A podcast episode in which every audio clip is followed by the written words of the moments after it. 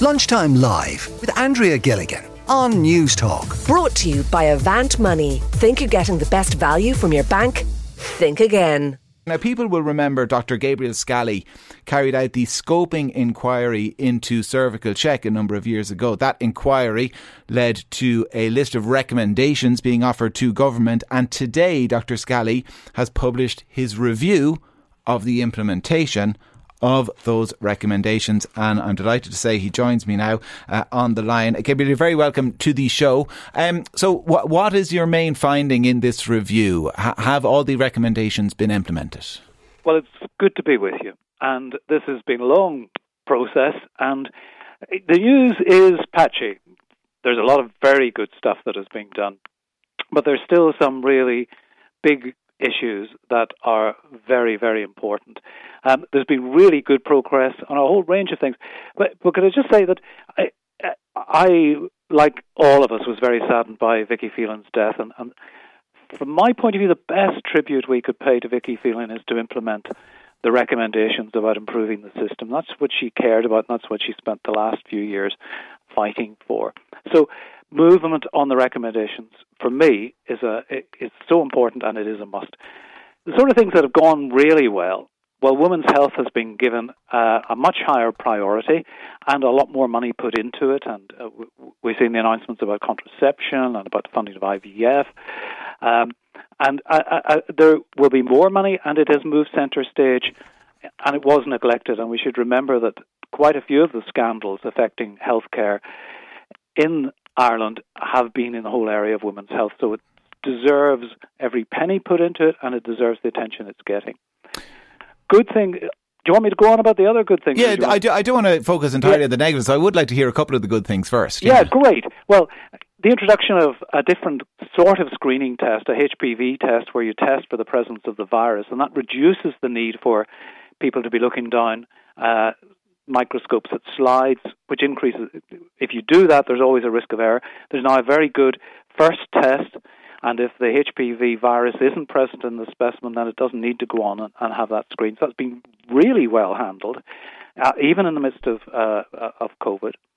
Um, good news in that the, the labs, the women's slides, and I know women are very interested in, in this issue, the quality of the lab that their slides are going to, and all of the slides from the cervical check program in Ireland are going to one lab, and the lab is a Quest lab in, in Clifton, New Jersey. Mm. And uh, instead of the, they were dealt with a total of sixteen labs, uh, if anyone remembers going back that way, and lots of them, uh, the cervical check program didn't know anything about. They were going from Manchester to Honolulu, labs scattered across the place. Now they're in one place, a high quality lab. Uh, it is now uh, being quality assured routinely by the cervical check programme here in Ireland. I sent some of my colleagues to have a look at that lab, including um, a consultant cytopathologist who I, I trust absolutely, and they believe that is a very high quality service that's been provided at the moment, and that's good news.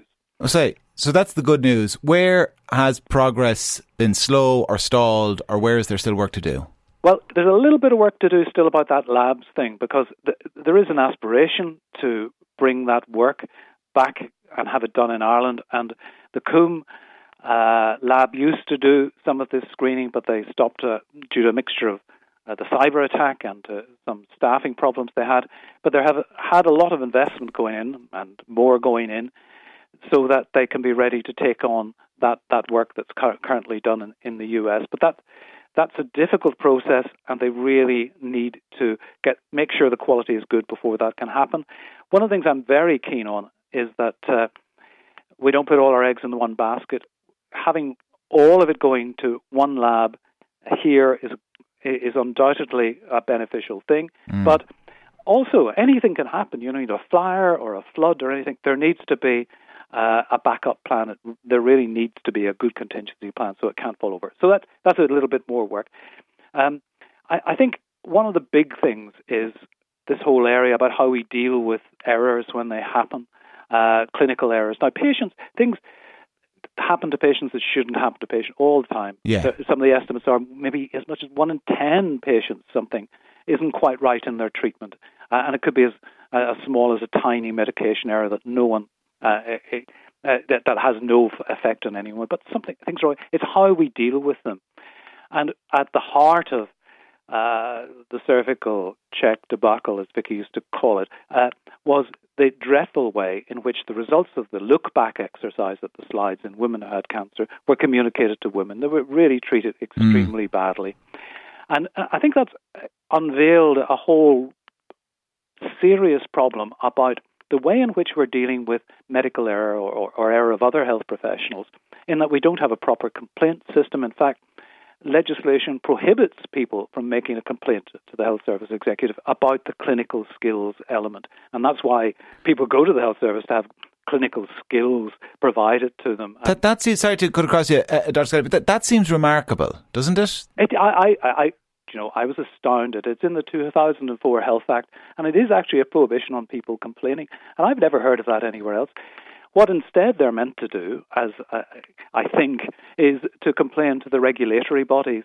And uh, I'm quite, and this is another thing that needs to change, um, the Irish Medical Council still says that open disclosure should be carried out. I'm very keen that they say it must be carried out. Mm. There shouldn't be...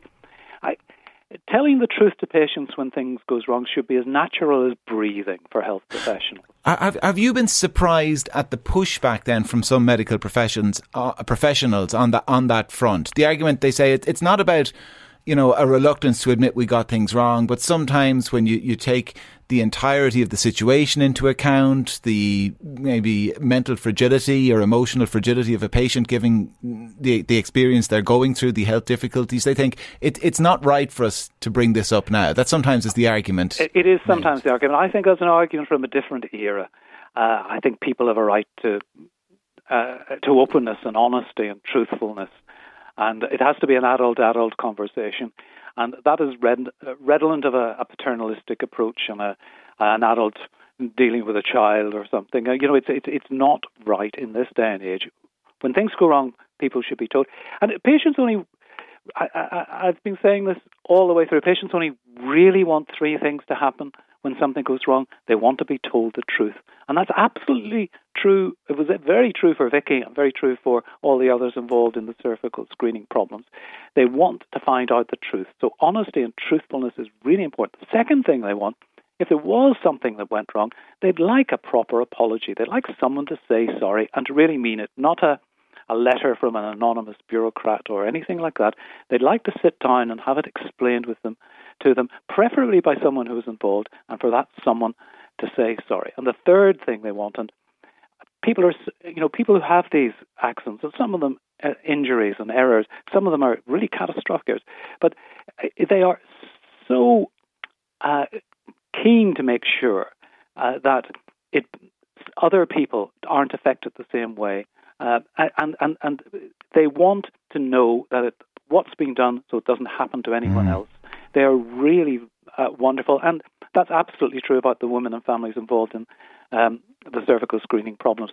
They want a screening service and a complaint service and a, a, an attitude towards women in particular in the health service that, that is modern, that is open, that is honest, that is truthful, uh, and, and that will help people, not not put blocks in their way, because the way it's being dealt with at the moment is it's it, what I... It, it, disappears off into the medico-legal complex. Mm. You know, it disappears into the High Court and the the the, the loss, uh, the, the insurance companies and the claims managers and all that stuff.